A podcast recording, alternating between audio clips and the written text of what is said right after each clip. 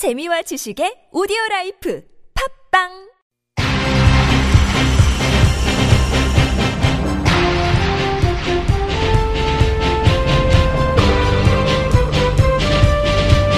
색다른 시선 김종배입니다.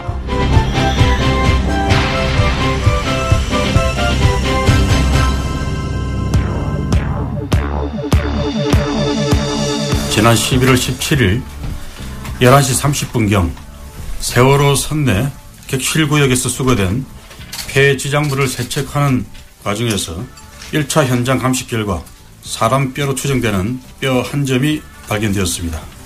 그럼에도 세월호 현장 수습본부에서는 이를 뒤늦게 11월 21일 선체조사위원회에 보고하고 22일에 국가수의 DNA 감식을 요청하였습니다.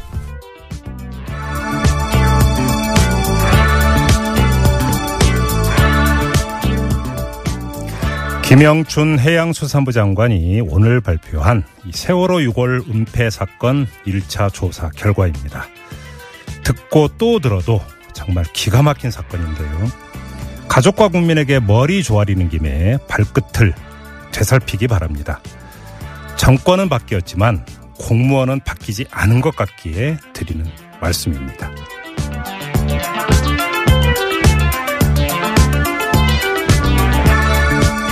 색다른 시선 김종배입니다는 오늘도 우직하게 하루를 정리해드립니다. 지금 바로 시작합니다. 뉴스 따라 읽지 않고 따져 읽습니다. 시사통과 똑기자의 뉴스 해부. 네, TBS 보도국의 양아람 기자와 함께합니다. 어서 오세요. 네, 안녕하세요.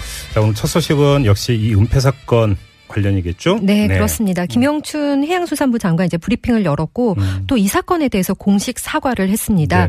어, 현재의 상황을 매우 엄중하게 받아들이고 있다면서요. 관련자에 대해서 조사를 지시했고 또 음. 네. 책임질 사람 반드시 책임을 묻겠다고도 말했습니다. 네. 또 국민께 이제 모든 추가 조사 내용 한치 의혹도 없이 음. 보고하겠다 이렇게 얘기를 했고요. 예. 지금 1차 조사 결과 조금 더 이제 자세히 설명을 해드리면은 네. 17일 오전에 이제 유골이 발견이 됐습니다. 네. 그리고 같은 날 오후 에 김현태 현장수습본부 부본부장이 이제 보고를 받았고 예. 같은 날 또 뒤이어서 오후에 어, 이철조 현장수습본부장에게 보고가 들어갑니다. 음, 음. 그리고 이제 김 장관에게 보고가 들어간 게 20일입니다. 네. 어, 그런데 어, 그때 이철조 현장수습본부장이 음, 이 뼈가 어, 기존에 수습 된 사람들 미수습자의 것으로 판단하고 예. 어, 미수습자 가족에게 통보를 하지 않았다. 기존 수습자의 것으로 보여서 음. 이렇게 판단을 했다고 하고요.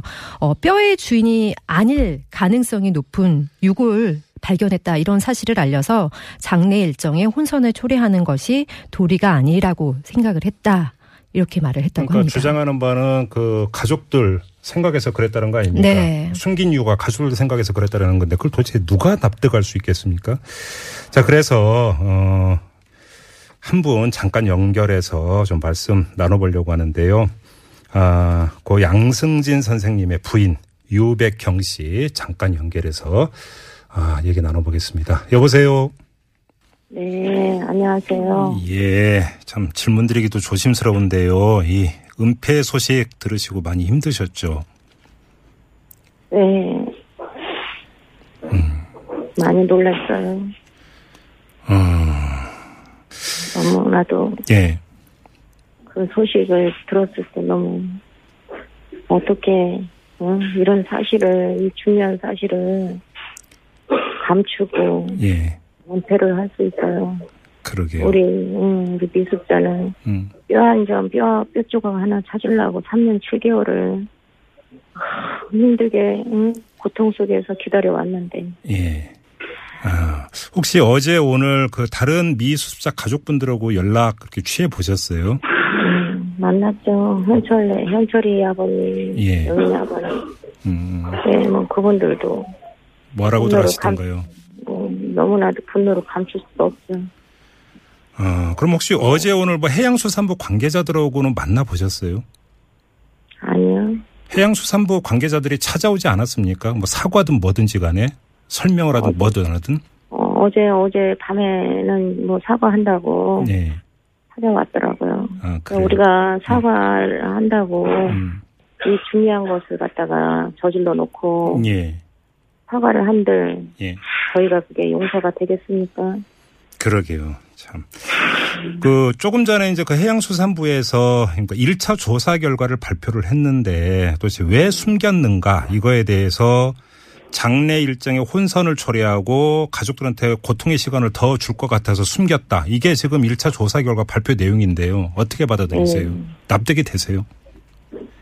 납득할 수도 없고요. 예. 도저히 음. 감당할 수가 없어요. 이런 네. 일을 어떻게 예. 응?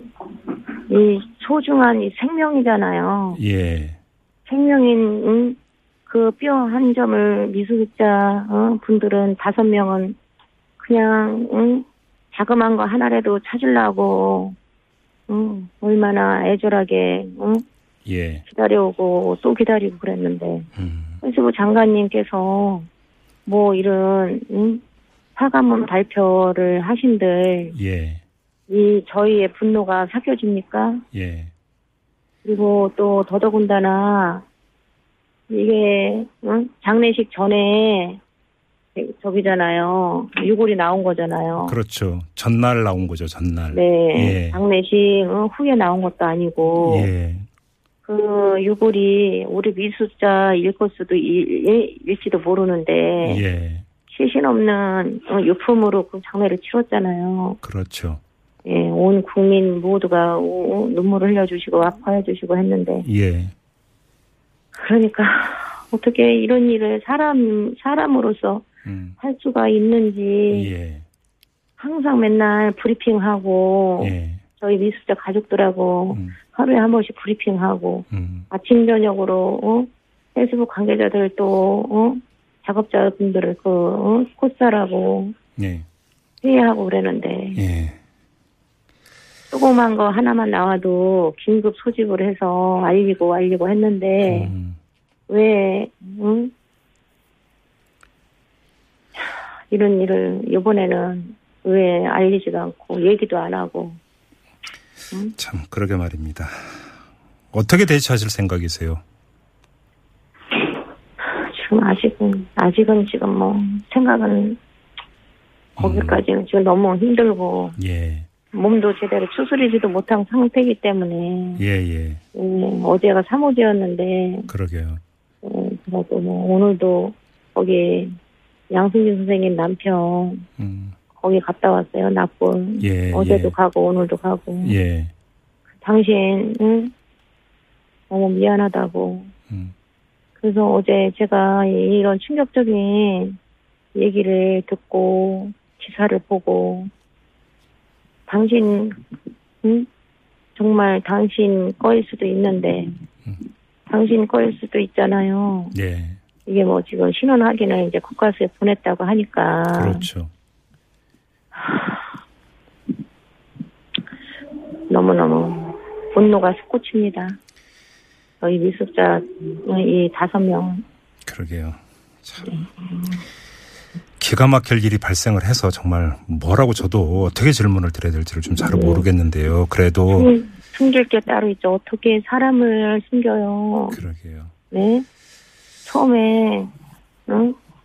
이게 2000, 2014년 4월 16일 참사가 일어나고, 음. 그때도 이렇게 해수부에서 맨날 그냥, 응? 제대로 수색도 안, 한- 안 하고, 그 사람도 구하지도 않고, 어? 어, 시간 같은 거 모든 게 다 이렇게 그냥 조작, 조작, 조작 계속 숨기고, 못, 예. 응, 못 올라고 하고, 빨리 끝내려고 하고, 음. 이번에 같은 경우에도 그런 식이잖아요. 다를 게 뭐가 있습니까? 그러니까요. 많이 힘드시겠지만 그래도 잘 추스르셔야 돼요. 힘내셔야 네. 되고요. 네. 네. 오늘 어려운 말씀 고맙습니다. 네. 네. 네, 아유, 목소리에 정말 힘이 없으시네요. 얼마나 어, 기막히겠어요. 네. 그렇죠. 분노밖에 나지 않겠죠. 그러니까요. 네. 근데 저희가 여기서 좀 냉정을 찾고 또 그러니까 짚어봐야 될 게 있습니다. 네. 오늘 1차 조사 결과를 양아랑 기자가 잠깐 이제 그 전에 드렸는데 지금 그 납득이 안 되는 게 여러 가지가 있는데요. 일단 첫째 하나 봅시다. 네. 그러니까 그 유해 발굴 사실을 알고 고 조은하 양하고 김창준 선체조사위원장에게 알렸다라는 게 21일 이라는 거 아닙니까? 이건 언론 보도로 나왔고 오늘 네. 그 김영춘 장관에 이어서 이제 상세하게 브리핑한 류재형 해양수산부 감사관이 밝힌 내용인데 11월 21일 월요일 오후 2시에서 3시경에 그 알렸다라는 겁니다. 그런데 유의해서 봐야 될 게 자, 그러면 어떻게 해서 이걸 알리게 됐느냐? 이렇게 되어 있습니다. 그대로 읽어 드릴게요. 11월 20일 월요일 오후 5시경 이철조 단장이 유해 발굴 사실을 장관님께 보고하는 과정에서 즉각적인 조치 지시를 받고 이루어진 사항입니다. 뭐가? 고 저은호 양 가족하고 선체조사위원장한테 알린 게 장관의 즉각적인 조치 지시를 받고 했다라는 겁니다. 근데 시점이 11월 20일 월요일 오후 5시고 알린 건 다음 날 오후 2시에서 3시 사이면 거의 24시간을 네. 또 묵혔다라는 겁니다. 장관은 즉각적으로 조치하라고 지시를 했는데도 네. 거의 하루를 도대체 왜 묵히는 겁니까? 그리고 정말 시급한 사안인데요. 또 하나. 자, 아까 그 김영춘 장관이 1차 조사 결과 발표하면서 어떤 얘기를 했냐면 미 수습자 수습은 유족들만의 문제가 아닌 온 국민의 염원이다. 이런 얘기 했습니다. 당연히 네. 맞는 얘기인데 그러면 이게 그러면 세상에 알려지게 된 게 어떻게 됐느냐. 해양수산부가 또 자발적으로 발표한 게 아니에요. 경향신문이 어제 오후에 단독이라고 보도를 하면서 이게 알려졌고 그 그렇죠. 다음에 해양수산부가 발표를 했는데 네. 어제 그 오후 4시 조금 넘어서 경향신문이 이제 일보를 냈는데 이 기사 한 줄 제가 그대로 읽어드릴게요. 해수부는 경향신문이 관련 사실을 취재하자 이날 오후 늦게 보도 자료를 내고 관련 사실을 밝혔다. 이렇게 돼 있습니다. 그러니까 그러니까요. 네. 해양수산부는 또 국민에게도 자발적으로 밝히지를 않고 또 하루를 더 묵혔습니다. 이그 지금 해양수산부의 이런 그 행보 이해가 되세요? 정말 이해할 수 없죠. 오늘 1차 조사 결과라고 하니까 기다리고 있겠는데요. 최종 조사 결과 발표 내용에 왜 이게 각각 하루씩 또 묵혔는지 이것도 반드시 밝혀야 되는 겁니다. 정말로 납득 안 되는 대목이 너무 많이 있는데요. 네. 일단 당장 눈에 띄는 것만 지금 지적을 하고 넘어가겠습니다. 다음으로 가죠. 또 어떤 수익 있습니까? 네, 그 검찰이 국정원에서 1억 원 뇌물 받은 혐의로요. 자유한국당 최경환 의원 어, 네. 28일에 피의자 신분으로 소환을 합니다. 예. 어, 박근혜 정부 시절 경제부총리 겸 기획재정부 장관이었잖아요. 그때 네. 이제 국정원에서 특활비 1억 원 받았다는 의혹을 받고 있는데 네. 최 의원은 계속해서 의혹을 부인하고 있죠. 음. 오늘은 그 소속 의원들에게 억울함을 호소하는 편지까지 보냈는데요. 네네. 어, 해도 해도 털어도 털어도 아무것도 안 나오는데 이 정권이 자신을 향해 서 정치 보복의 칼날을 거두지 않고 있다. 음. 그리고 듣도 보도 못한 터무니없는 죄를 뒤집어 씌우고 있다. 이렇게 편지에 적었습니다. 또 정치 보복 주장인데요. 이 여부는 팩트가 결국은 뭐 갈라주지 않겠습니까? 일단 수사 결과를 좀 지켜보도록 하고요. 자, 잠시 전하는 말씀 듣고 이어가도록 하겠습니다. 뉴스를 보는 새로운 방법. 색다른 시선 김종배입니다를 듣고 계십니다.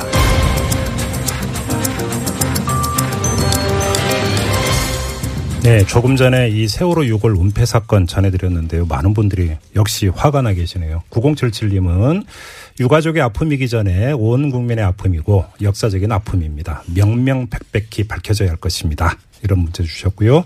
9771님은 정권이 바뀌고 장관이 바뀐다 해도 관료주의는 바뀌지 않는다는 걸 확인시켜준 사건입니다. 또 이렇게 질타를 해주셨네요. 자, 양아랑 기자 계속 이어가죠. 또 어떤 소식 있습니까? 네, 오늘 이제 수능 시험이 있었잖아요. 네. 근데 이제 별다른 뭐 사고 없이 무사히 치러진 것 같아서 다행이고요. 11시 네. 35분인가 여진이 한 번. 근데 지금 네. 그 규모가 1.7인가 네. 감지하기도 힘들 정도로 약한 여진이 와서 그나마 정말 다행이었습니다. 그렇습니다. 무사히 수험생들 진짜 고생 많았다고 얘기하고 진짜 싶어요. 고생 많이 네. 하셨어요. 네네. 아, 이제 포항 지진 그때 이제 원인 중에 뭐 하나가 지열 발전소 탓이다 뭐 이제 이런 얘기들이 나오기도 했었잖아요. 그렇죠. 네, 근데 이제 포항시가 이번 포항 지진 발생이 지열 발전소와 연관성이 인정이 되면은 공사 중지는 물론이고 어, 소송 뭐 이런 식으로 강력하게 대응하겠다라고 음, 밝혔습니다. 네. 어, 경북 포항 지역에 건설 중인 지역 발, 어, 지열 발전소와 어, 지난 15일 발생한 규모 5.4 지진의 연관성에 대한 지금 의혹이 사그라들지 않으니까 포항시가 오늘 이렇게 기자회견까지 열었는데요. 네. 어, 지열 발전소는 정부가 주도하는 연구개발 사업이라면서 국민의 안전을 최우선으로 하는 정부 기조에 따라서 음. 시민들이 우려하는 안전에 대해서는 객관적이고 또 과학적인 정밀 진단이 신속하게 이루어질 수 있도록 정부와 협의하겠다. 이게 좀 이렇게 약간 말했습니다. 논란이 돼서 저희가 또 전문가 연결해서 요거에 대해서 어떻게 보는지 그러니까 알아봤는데 또 이 전문가는 지열 발전소가 원인이 되기는 힘들다. 네. 계속 여진이 발생하는 거와 이걸 그 상관해서 보면은 좀 그건 아니지 않는가.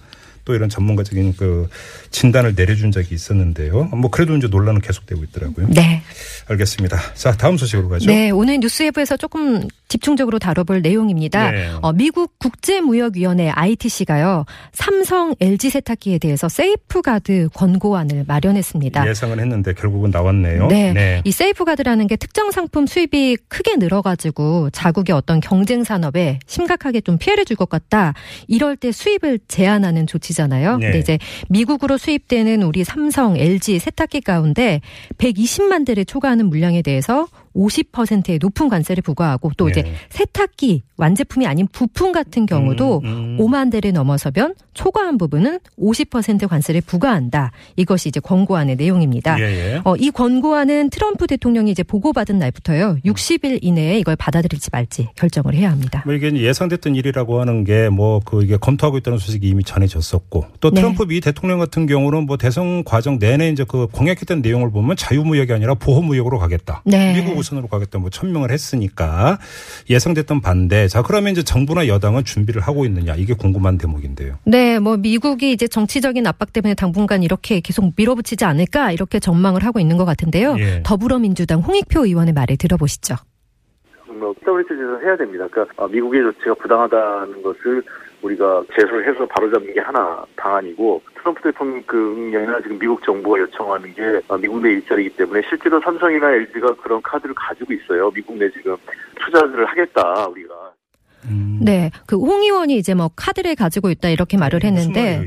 네, 사실 그 삼성하고 LG가 지금 이미 미국에 세탁기 공장을 짓고 있거든요. 예. 네, 그렇게 되면은 미국 내에 많은 일자리가 창출이 되는 게 되겠죠. 그러면 이제 이 문제가 이제 그 이제 뭐 정리가 될 수도 있다 이런 뜻인 것 같은데 뭐 그건 그렇게 하더라도 이건 불공정 문제일 수가 있잖아요. 네. 미국이 일방적으로 이러면 우리만 당해야 되느냐라는 얘기가 당연히 나올 수 있는 거 아니겠습니까? 그렇죠. 게다가 지금 뭐 규제 대상이 세탁기로만 안 끝나고 뭐 네. 철강, 금속, 뭐 태양전지, 뭐 화학, 음. 뭐 여러 분야로 이제 확대가 되고 있는데 예. 어, 광운대 국제통상학부 심상열 교수가 이런 얘기를 했습니다. 이제 사실 우리 입장에서는 굉장히 불 공정하지만 음. 이제 그들 입장에서는 뭐 최대한 자국 산업을 보호하는 조치이고 또 이것이 지금 세계의 기조다. 예. 그렇기 때문에 앞으로 이런 규제가 더 확대될 가능성을 음. 인식을 하고 좀 미리 대처해야 한다. 이렇게 네. 강조를 했는데요. 심상열 교수의 말을 이어서 들어보겠습니다. 그래서 지금부터라도 저희 나중에 협상력을 위해서도 상대방한테 대해서 상대방이 가장 그 아파할 우리나라의 수입 품목에 대해서 세이프가드 발동 요건이나 수입 규제 구제에 대한 무역 규- 구제에 대한 제도를 한 번 정도 선보는 그 준비는 나중에 우산을 마련한다는 차원에서 필요하지 않나는 생각이 드네요. 음, 네. 네네. 어, 또 민주사회를 위한 변호사 모임 국제통상위원장을 맡고 있는 송기호 변호사도 예. 이에 대해서 조금 더 이제 살을 붙여서 구체적인 이야기를 해주셨거든요. 네. 예, 미국의 부당한 WTO 규범에도 어긋나는 그런 부당한 조치에 대해서는 우리도 미국 자동차 안전 기준, 가령 미국산 자동차에 대해서 안전 예외 기준도 철회한다. 뭐 미국산 새우가 지금 뭐 수입이 엄청 증가하고 있는데 거기도 WTO 규범에 따른 세이프가드를 매기겠다. 이런 적극적인 조치를 우리도 취하겠다는 메시지를 줘야 된다는 거죠. 네. 이와 관련해서요, 이제 미국은 세이프가드를 발동하고 계속 무역 규제 강화하는데 네. 국내 세이프가드 발동 기준 미흡하다 이런 지적이 사실 있었거든요. 예, 예. 어제 한미 FTA 개정 관련 이제 농축 산업계 간담회가 열렸는데 음, 우리 한우 농가가 지금 큰 피해를 보고 있어서 난리인데 네. 한미 FTA 협정문에 명시된 농산물 세이프가드 발동 기준은 너무 높아가지고요. 어. 우리 한우 농가가 다 망해야지만 이렇게 발동할 수 있는 수준이라는 미국은 겁니다. 이렇게 쉽게 발동하는데 우리는 뭐냐 이런 지적인 거죠. 그러니까요. 네. 어, 이에 대해서 이제 심상열 교수나 송기호 변호사는 우리도 여기에 조금 더 적극적으로 대응해야 한다 이런 입장을 보였는데요. 네. 홍익표 의원은 우리가 이제 보복 전쟁식으로 맞대응하는 것은 득이 되지 않는다. 왜냐하면 음. 이제 미국 같은 경우는 수입을 대체할 수 있는 나라가 많지만 네. 우리는 이제 수출 시장을 대체할 수 있는 곳이 없기 때문이다. 이렇게 설명을 했습니다. 한쪽은 이제 원칙론이고 한쪽은 실리론이고 이런 겁니까? 네. 음. 게다가 이제 이번 미국의 무역 규제 사실 이제 우리나라뿐만 아니라 중국이나 다른 나라에 보내는 미국의 메시지다 이런 식으로 아. 해석을 하기도 하는데요. 예. 그러니까 이제 미국 시장을 노리고 있는 뭐 이제 신흥 시장 그런 음. 기업들에게도 위협적인 조치로 비춰질 수 있다는 겁니다. 예, 예. 그러니까 따라서 앞서 얘기가 나온 대로 우리는 일단 WTO에 제소해서 이 문제를 좀 국제적으로 이슈화시키는 노력을 해야 되고 예. 더불어서 이제 장기적으로 어떤 소나기나 폭풍을 피할 수 있는 우리만의 우산을 마련해야 한다 이런 목소리가 아니, 나왔습니다. 다른 나라 기업한테도 메시지를 주는데 왜 우리를 본보기 삼습니까? 아, 그러게 말입니다. 네. 아무튼 알겠습니다. 자, TBS 보도국 양아름 기자와는 여기까지 하겠습니다. 수고하셨어요. 네, 고맙습니다.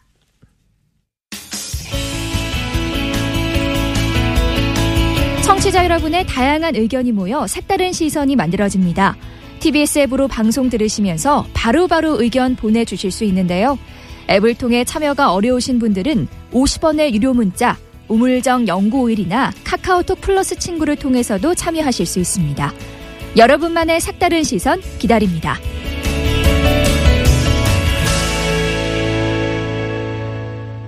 네. 또 하나의 문제를 다뤄보도록 하겠습니다. 어제 밤이었죠. 김관진 전 국방장관이 구속된 지 11일 만에 석방됐습니다. 아, 구속 적부심 심사 결과 법원이 풀어준 건데요. 뭐 증거 인멸이나 도주의 우려도 없고 이거보다 더 눈길을 끄는 이유. 범죄 성립 여부에 다툼의 여지가 있으니까 방어권 보장의 필요도 있다. 이러면서 풀어줬습니다. 여기에 상당히 여러 가지 이 메시가 담긴 게 아니냐. 또 이 파장이 상당히 미묘할 수 있다. 이런 분석이 나오고 있는데요. 자, 이 문제 지금부터 자세히 짚어보도록 하겠습니다. 이정열 전 부장판사 연결합니다. 여보세요. 네, 안녕하세요. 예, 오랜만입니다. 예, 건강하시죠? 네네. 자, 일단 총평부터 부탁드리겠습니다. 법원의 이 결정 네. 어떻게 평가하세요? 어, 논란의 여지는 있는데 제가 보기에는 좀 부당한 결정이다라고 생각을 하고 있습니다. 아, 부당한 어떤 점에서요?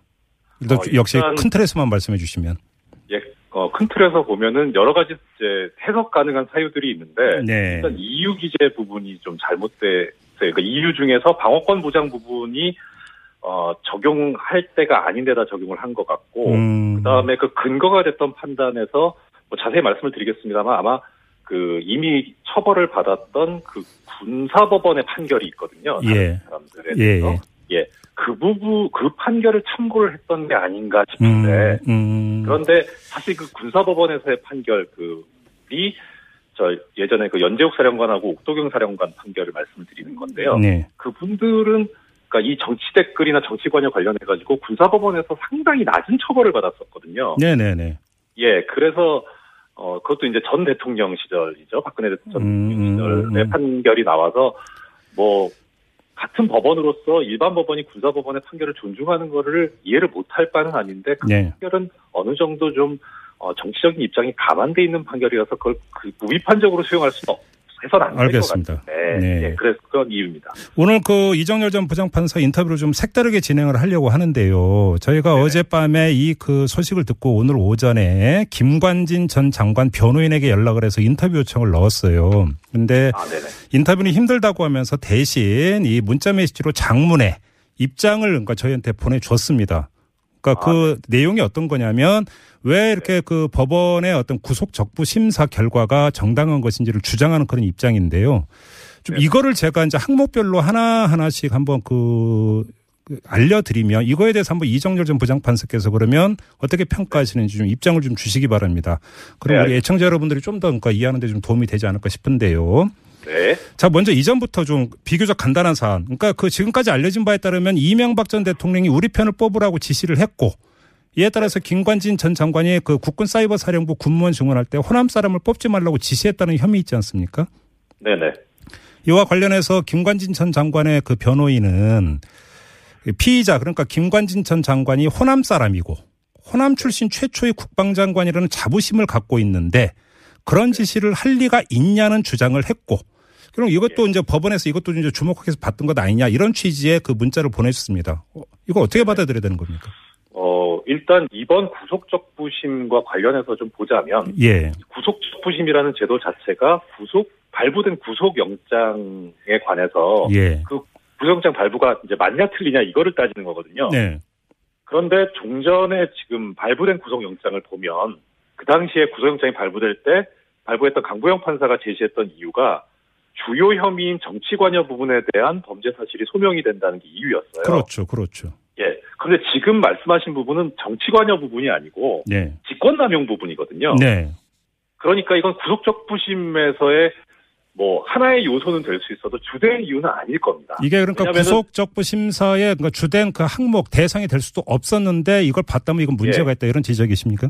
아, 그런 뜻은 아니고요. 네. 이거를 염두에 두고 구속적 부심을 받아들이지는 않았을 것 같아요. 왜냐하면 음. 영장이 발부될 때 직권남용이 인정된다라는 그런 취지로 발부된 게 아니라 네. 정치관여가 인정된다고 발부가 됐기 때문에 네. 주된 쟁점이나 그 심판의 대상은 판단해야 되는 대상은 정치 관여를 했냐 안 했냐 그 부분이지 그러면 좋습니다. 권한 남용을 했냐 안 했냐 그 부분일 겁니다. 바로 이제 포인트가 그거 아니겠습니까? 범죄 성립 네. 여부에 대한 다툼의 여지가 있다. 이 구속 적부 네네. 심사를 한 재판부에서 이렇게 판단을 했는데 그게 지금 그 말씀하신 정치 관여 혐의인데 예, 그렇습니다. 예. 이게 이제 제가 그대로 읽어드릴게요. 예. 변호인 입장에서는 적용된 군형법 94조가 네네. 위헌제청되어 있고 예. 두 번째 국무위원인 국방장관은 국가공무원법상의 정치적 중립 의무 위반죄의 대상에도 제외되어 있는데 네. 민간인인 피의자에게 공범이라는 이유로 군형법을 적용할 수는 없다는 법률적 주장 이걸 강조를 했습니다. 네. 이거 어떻게 받아들여야 네네. 겁니까? 일단 앞부분에 말씀하신 군형법 94조가 위헌 제청돼 있다는 부분 말입니다. 네. 이 군형법 94조가 뭐냐면은 군인이 정치에 관여해서는 안 된다는 조항입니다. 예, 정치관이 금지 조항이죠. 예, 예. 네, 그렇습니다. 네. 그런데 이제 지금 위헌 제청돼 있다는 것도 맞기는 한데 그 위헌 제청이 뭐냐면 예전에 처벌을 받아서 지금 대법원에 가 있는 그 사건에서 군형법 94조가 군인의 정치적 자유, 표현의 자유를 제한한다 그래서 음. 법원에 위헌 심판 제청을 했다가 이게 기각이 되고 헌법 소원이 가 있는 거예요. 예, 예. 그러니까 이제 위헌제 청돼 있다라고 하는 건 사실 법원에서 한번 받아들여지지 않았었거든요. 아, 예. 그거는 큰 이유는 아닐 겁니다. 오히려 음. 무게는 뒷부분에 있습니다. 그러니까 문제가 뭐냐면은 네. 저기 군형법이 군인한테 글자도 군인한테 적용되는 법이거든요. 네, 네, 네. 예, 그런데 지금 국방부 장관은 군인으로 취급을 받는 거죠, 사실은. 예. 예, 그게 이제 그러니까 검찰의 군형- 판단이었던 거죠, 그러니까. 그렇죠. 그래서 예. 군형법을 적용을 하는데 문제는 국방부 장관의 경우에는 사실 정무직 공무원이라 그래서 음. 그 국가공무원법상에도 공무원은 정치 활동을 할 수 없게 돼 있긴 하지만 네. 예, 그 부분 적용을 받지를 않아요. 이 장관의 경우에는. 장관의 경우에는 정무직이니까. 예, 예. 그렇죠. 예. 그러니까 그렇게 보면은 지금 장관 중에서 정치 활동이 금지되는 사람은 국방부 장관밖에 없는 거예요. 군형법 때문에. 아, 그러면 저 국방부 장관은 군형법에 적용 대상이 되는 겁니까? 그렇죠. 예. 그 지금 여기서 그러니까 지금 법리적 판단이 다른 것 같은데요. 그렇죠. 그러니까 이, 이 법리적 다툼이 있을 수 있으니까 네. 그래서 지금 이번에 적부심사에서 나온 이유가 뭐냐면 범죄 성립에서 다툼의 여지가 있다는 게 이 얘기입니다. 그러면 잠깐만 그러니까- 여기서 중요한 게 지금 도출이 되는 건데 검찰은 국방부 장관도 군형법에 적용 대상이 된다고 해서 정치관여 금지 조항인 군형법 94조를 적용을 해서 구속영장을 청구했고 구속이 된 건데 네. 지금 변호인이나 이래서 이제 그 구속 적부 심사를 했던 재판부는 물론 재판부 직접 얘기는 안 들었습니다만 국방부 네네. 장관에게 이게 적용하는 건 무리일 수도 있다라는 판단을 하고 있다라는 거잖아요. 그런 게 내포돼 있- 있는 것 같아요. 그러니까 그 부분이 적부 심사 이유에서 나온 그 범죄 성립에 저기 다툼의 여지가 있다는 부분 예. 그 부분인 것 같아요. 예. 해석하기로인데 그- 예 그런데 이제 그러니까 이 부분은 물론 이제 판단에 따라 다를 수는 있습니다만은 일단 그 부분에 관해서 한번 다투볼 여지가 있으니까 네. 그래서 만약 범죄가 성립되지 않을 수도 있으니까 네. 그러니까 그러면 구속하면 안 되는 거 아니냐 이 논리라고 생각이 돼요. 그러면 여기서 한 발만 더 나가 볼게요. 그럼 이게 이 문제가 네. 어디로까지 연결이 되냐면 이명박 전 대통령으로까지 연결이 되는데요. 네. 만약에 법원에서 국방부 장관은 군형법 94조의 적용 대상이 아니다.